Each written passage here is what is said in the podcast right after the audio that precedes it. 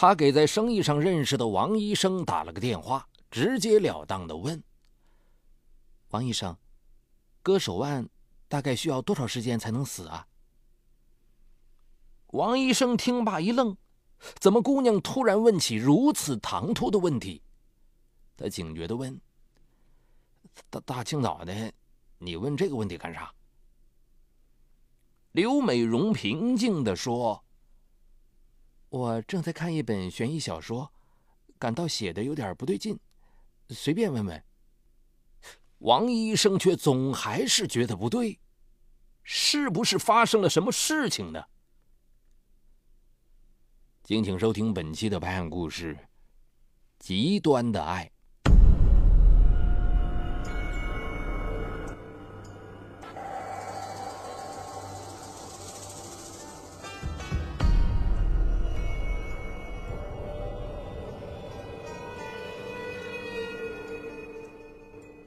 去年正在家里度黄金周的刘美荣与男友闹矛盾，一气之下拿走了自己的行李，自己到外面租住了房子，彼此就是不通电话。其实她心里特别想与男友见面，一起去外地旅游，那该是多么美好的假期。但是她却形单影只、百无聊赖地待在家里。刘美荣想想，自己年纪也不小了，二十九岁了。两年前，她独自一人来上海谋差，父母远在新疆。当年高考的时候，她考进了一所重点大学。毕业后，经朋友介绍去青岛工作，应该说那是个很不错的工作，薪水也不低。刘美荣与公司的一个大学生小伙子一见钟情，两人很快坠入爱河。热热闹闹的热恋了一年多，到准备结婚买房时，因为选择购房的地段，两人发生了争吵。小伙子脾气大，一怒之下打了刘美荣一个耳光。刘美荣脾气也倔，转身就走人。从此，一对相爱的男女各奔东西。刘美荣一气之下来到了朋友办的留学生服务中心武汉办事处。当时出国留学颇为时尚。生意热闹，收入也比原来丰厚得多。转眼过了五年，因为办事处没有资质，最后被迫关门。刘美荣通过同学介绍，又来到了一家医药公司上海销售部。刘美荣推销特别努力，销售成绩直线上升，不久便升为销售部主任。虽然到上海也是孤身一人，但收入颇丰，加上上海有许多大学同学，有时同学聚会，倒也排除了单身的寂寞。四月的一天，在咖啡馆里，刘美荣与陈卫华相识后，刘美荣就被这个美国某公司驻上海代表处总监所吸引。陈卫华气质不凡，让人眼前一亮，两人聊得很是投机。这时的陈卫华正在和老婆闹矛盾，认识年轻的女孩对他来说刚好是对烦闷心情的一种调剂。陈卫华与刘美荣聊起了打高尔夫球，啊，特别兴致盎然。刘美荣对陈卫华笑着说：“以后去打高尔夫球时，能否带我去见识一下？”陈卫华见年轻漂亮的女孩子主动提出。自然格外高兴，殷勤的点头道：“当然可以，这个周末就去。到时候我打你电话。”咖啡喝了两个多小时，彼此都有相见恨晚之感。周六上午，刘美荣手机突然响了，是陈卫华，他在电话里大声的笑了：“哈哈还记得我吗？”刘美荣笑道：“当然记得。”美国公司的大老板怎么会忘记呢？两人寒暄了几句，陈卫华直截了当：“我现在去打高尔夫球，你去吗？”刘美荣正在等着这位白马王子的邀请，便迫不及待：“好啊，我怎么去？”陈卫华殷勤的说：“你在家等着，我马上开车来接你。”十五分钟后。一辆黑色帕萨特已停在门前。刘美荣赶紧化妆完毕，匆匆下楼。虽然刘美荣对眼前这个成功人士还不甚了解，但却羡慕他的财富和生活方式，对其一见钟情。晚上，两人一起用餐。陈卫华点了许多菜，又点了一瓶五粮液。他由着兴致喝了许多酒，压抑的心情随着酒精慢慢的释放出来。他打开了话匣子，说起了自己不幸的婚姻。十五年前，陈卫华与本地的一位女子结婚，生有一女。因为两人性格脾气不合，生活变得越来越乏味。妻子特别爱干净，客人坐过的沙发，她也总用抹布反复的擦；别人喝过的杯子，要用消毒水来清洗。到饭店里吃饭，妻子也要带上酒精球擦筷子、擦碗碟。身为北方男人的陈卫华，大大咧咧惯了，遇到如此讲究的妻子，实在是受不了。尤其是自己的弟弟弟媳来了，也是如此，更让陈卫华受不了了。因此，夫妻二人总是吵吵闹闹，互相赌气。陈卫华说罢，一仰脖子，又是一杯酒下去了。他感叹道：“哎呀！”大人离婚，孩子也跟着受苦。陈卫华突然想起了女儿，大男人突然像孩子似的哭了起来。刘美容见状不知所措，愣了半晌，她对陈卫华说道：“你条件这么好，再找一个更好的。”陈卫华感动的一下子握住了他的手。几个月后，陈卫华与妻子终于缘尽离婚。陈卫华和刘美荣顺理成章地坠入了情网。为了与心上人朝夕相处，刘美荣退掉了租借的房子，干脆把行李搬到了陈卫华的住处。两人开始了同居生活。恋爱一年后，刘美荣就提出了结婚的事。只是陈卫华刚离了婚，仿佛刚从城里突围出来，一时不想重新回到城里。但是刘美荣已经二十九岁了，她当然不想再拖下去。再说这个男人事业有成，每月有着两万多元的收入，她怕煮熟的鸭子飞走喽，便急于结婚过安定的日子。两人为了是否结婚的事经常吵嘴。那天他俩又吵架了。刘美荣一气之下，拿起自己的行李离开了男友的住处。几天过去了，刘美荣想起两年来与陈卫华相处的点点滴滴，可谓刻骨铭心。她心烦意乱，便一人来到龙华寺庙抽签拜佛。抽出的签上说：“今年不适宜结婚。”回去的路上。刘美荣心情糟透了，便给陈卫华打了手机。他开门见山地说：“我有话对你说，我们能见面谈一下吗？”陈卫华也是刚从前妻处回来，本来讲好带女儿去苏州玩一天，但是前妻突然变卦了，又不答应让女儿走。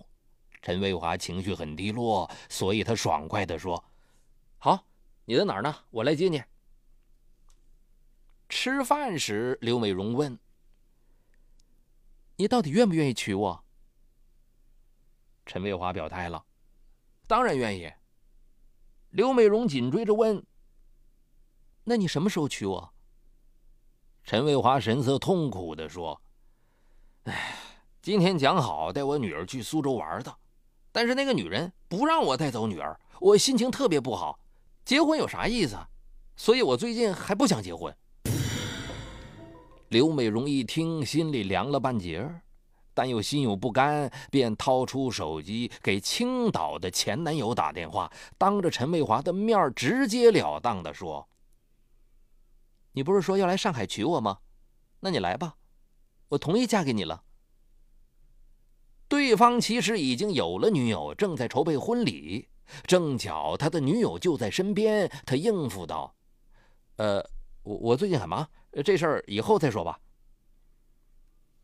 刘美荣放下电话，情绪更加低落。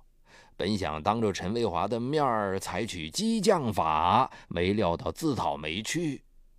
陈卫华也不为所动，因为一个多月前，他在一次朋友的聚会上认识了一个在乐团拉小提琴的女孩，对方对他也有意思，已经跟他一起吃过几次饭。他明天要去表演，还打电话问陈卫华是否一起去。陈卫华说晚上给他回话，所以陈卫华又多了一个选择对象。这时，陈卫华的手机有信息进来，是拉小提琴的女孩发来的。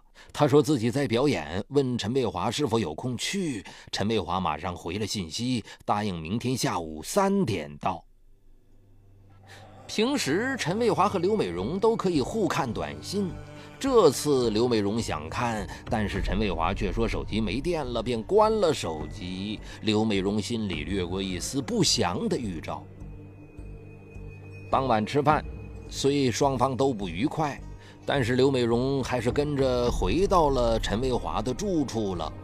第二天清晨，刘美荣从睡梦中惊醒，她斜眼看了一下躺在身边的陈卫华，张着嘴还在酣睡，心想：今天一定要逼他表态。如果他还是态度暧昧的话，那么我就坚决走人。无论如何，不能再吊死在这棵树上，蹉跎了美好时光。想到此，两颗冰凉的清泪随着眼角滑落下来。这时，陈卫华也醒了，见身边的女友也已醒来，便一把抱住她，亲昵的道：“宝贝儿，睡得好吗？”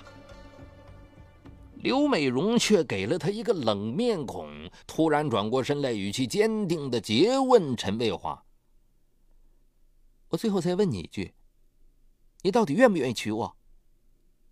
陈卫华搂着心爱的女人，袒露心迹：“哎，我刚离了婚，实在是有点怕再结婚了。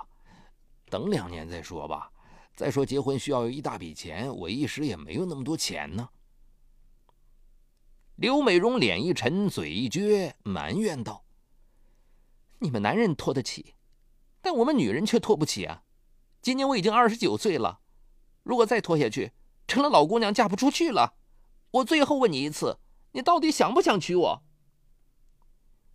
陈卫华哄他道：“哎呀，女人不结婚还是女人，结了婚就变成婆娘了，就不一样了。”刘美荣威胁道：“你不愿意结婚，那我就走，去找以前的男友，我就嫁给他了。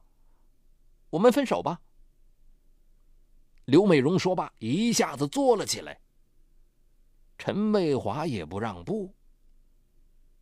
那不行，你像我们现在这样同居，不是很好吗？刘美荣反击：“那我算啥？你只顾自己，却不为别人考虑，自私。”陈卫华也倏地坐了起来，大声嚷道：“我就是自私，我想要什么就要。”我不想要什么就不要。刘美荣听罢，气得一下子跳下床，口气决绝的道：“好，既然你不仁，那也别怪我不义。”陈卫华见对方真的要走，他从内心对这个女人还是有留恋的。于是他情难自抑地来到厨房，拿了一把不锈钢尖刀，激动地划破了自己的手，顿时血流不止。他想以自残来感动对方，他乞求地说：“你看，我流着这么多血，你给我包扎一下吧。”正在气头上的刘美荣就是不理他，血还在往外渗。陈卫华便求刘美荣。你打个幺二零，陪我去医院包扎一下吧。陈卫华见他置之不理，便自己翻抽屉找胶布，没有找到，便到卫生间拿了一条毛巾，简单的把手包扎了起来。见对方还是坚持要走，陈卫华气急败坏的怒吼道：“你以为和我睡过觉就可以逼我结婚吗？这种事儿，双方没有谁吃亏，谁赚了便宜。”说罢。陈卫华转身坐在床边穿衣服，刘美荣听了心里窝火。我真心诚意的爱你，你却如此玩弄我的感情。失去理智的刘美荣抓起立柜上的尖刀，把满肚子的怨恨一股脑的捅进了他的背脊。陈卫华的背上顿时鲜血喷涌了出来。刘美荣吓得跪在地上，双手搂着他的头，痛苦万分地问：“陈卫华，我是爱你的，你没事吧？”陈卫华呻吟了几下，就没了声音。刘美荣立刻将枕头垫在他的头下，又拿起床上的被子盖在他的身上。陈卫华嗷嗷地呻吟着，他则躺在陈卫华的身边安慰。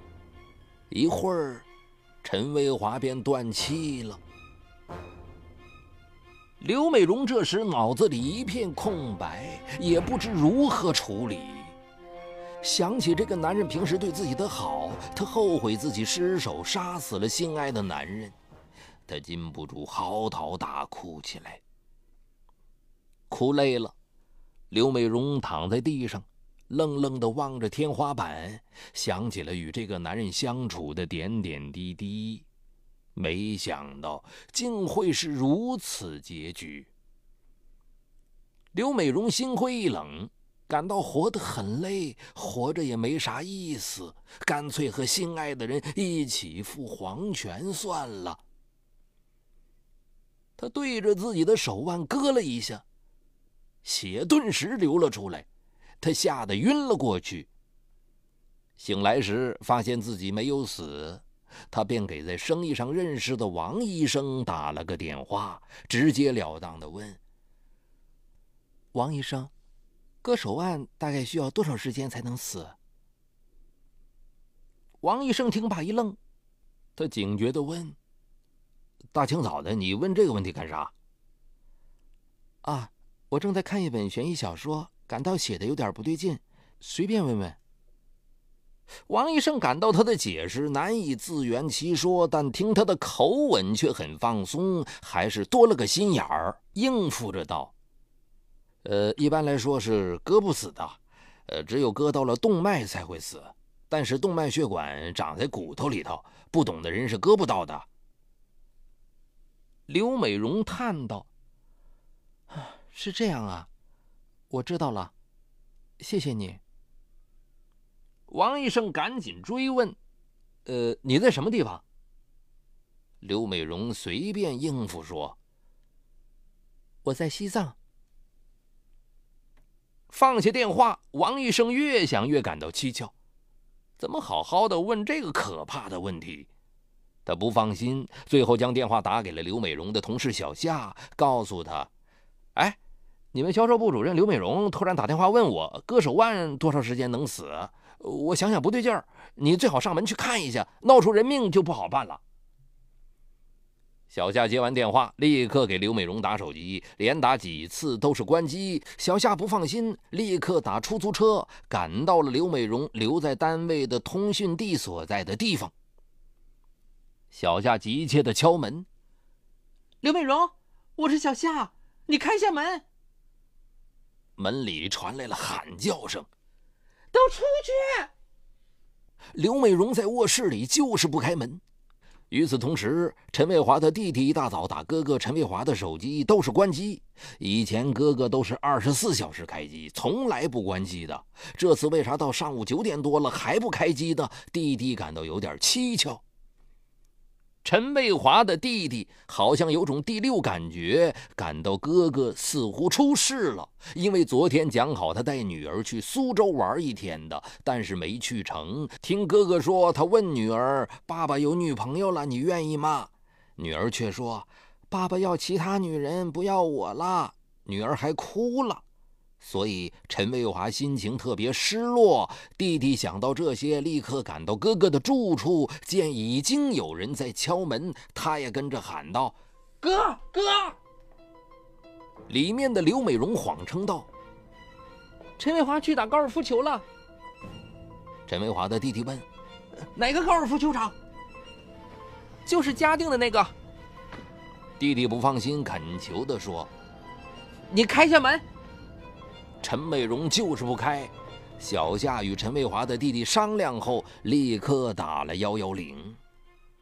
警察赶来了，经过反复喊门，刘美荣就是不开。警方强制打开了房门，只见陈卫华和刘美荣都躺在血泊里。刘美荣手里拿着刀，歇斯底里的高喊着：“不许过来，谁也别过来！”陈卫华和刘美荣。被救护车送到了医院，但陈卫华的肺部被捅破，失血过多已死亡。刘美荣身上也有三个刀口，手上还有几处刀伤。为了逃避罪责，刘美荣一口咬定是陈卫华自伤，并要求找律师。但是侦查员请他还原当时的过程时，他却出尔反尔，一会儿说摔倒在床上，一会儿又说摔倒在地板上。顶了三天，在科学证据面前，他无法自圆其说，最后只得如实招来。好，感谢收听今天的拍案故事，我是雷鸣。想了解有关我的更多媒体内容，也可关注微信公众号“雷鸣频道”。雷鸣的鸣是口鸟鸣，雷鸣频道。嗨，你好，我是雷鸣，向您推荐我的精品节目《解读自控力》。失控与自控、拖延与高效，一直是我们生活当中循环往复的话题。很多人都有过这样的经历：想要升职加薪，工作却总是拖到最后一分钟才开始；想要攒钱买房，每月的透支卡就总是透支；想要减肥变美，却管不住自己的嘴巴，总是挫败；想要放松一下，却总是忍不住熬夜上网，熊猫眼越来越严重。我想说的是，不是你不够努力，而是不够有自控力。那就听我来详细为你解读斯坦福大学最受欢迎的心理学课程——自控力，让我们重新成功掌握自己的时间和生活。就在蜻蜓 FM 搜索框里搜索“自控力”三个字，目前已有几十万人做出选择，并借此开始了改变。蜻蜓 FM 搜索“自控力”。